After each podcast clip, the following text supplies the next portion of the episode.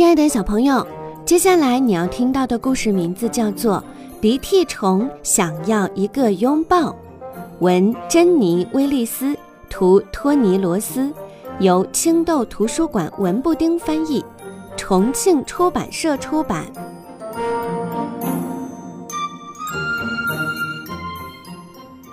从前有一只鼻涕虫，它的身上长着斑点，黏糊糊的。闪着亮，它还是一只特别爱小声嘀咕的鼻涕虫。它湿乎乎的，长得又小又弱，非常非常缺乏自信。它一直非常渴望能得到一个拥抱。它的妈妈没有抱过它，这件事儿让它想不明白。它一直在琢磨：为什么？为什么呀？他从来不抱我，是因为我长得太丑了吗？小鼻涕虫边说边轻轻叹了口气。他跟其他动物说起他的事情，他和这些动物长得完全不同。他问他们，他该怎么做才能让自己不那么滑溜溜和慢悠悠，才能最终得到一个拥抱？小鼻涕虫很难过，因为他实在找不出一点头绪。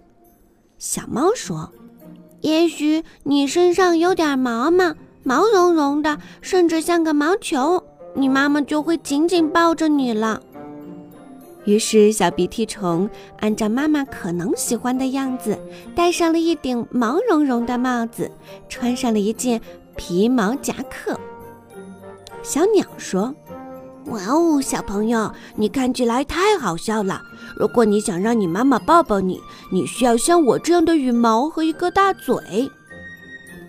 小猪哈哈大笑说：“除非鼻涕虫装上蹄子和尾巴，还要学会哼哼叫，才会有人拥抱它。”就这样，小鼻涕虫装上了蹄子、尾巴，穿上了外套，还戴上了大鸟嘴。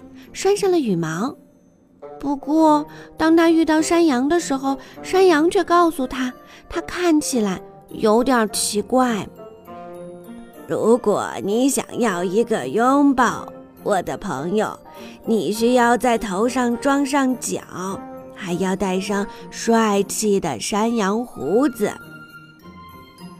按照山羊的建议，小鼻涕虫聪明地发明了两只长角，还用绳子做了几绺胡子。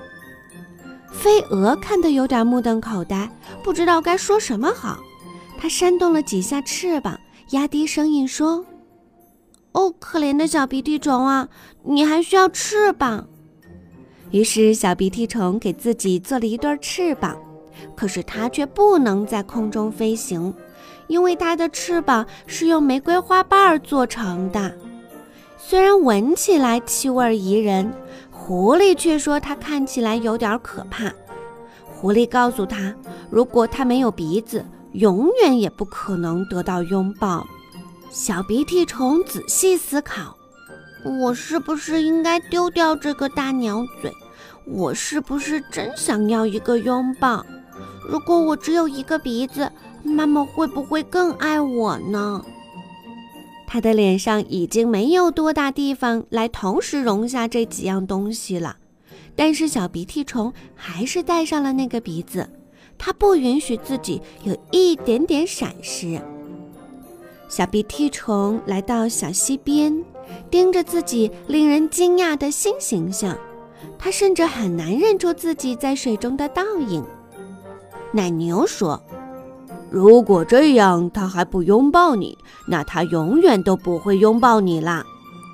说完，他又帮小鼻涕虫从头到脚检查了一遍。小鼻涕虫希望奶牛说的是正确的。那天晚上，小鼻涕虫一扭一拐地挪到了家，他要向妈妈展示他绝妙的装扮。可是，尽管他费了很大的劲儿，妈妈竟然没有认出自己的儿子。小鼻涕虫说：“妈妈是我呀，想不到吧？”妈妈说：“但是我还是爱你本来的样子，在我眼里你是最可爱的鼻涕虫，我非常想念你。你这么漂亮，这么可爱，如果我可以，亲爱的孩子，我一定会拥抱你。可惜，小鼻涕虫的妈妈没有手臂，所以她给了鼻涕虫一个大大的亲吻。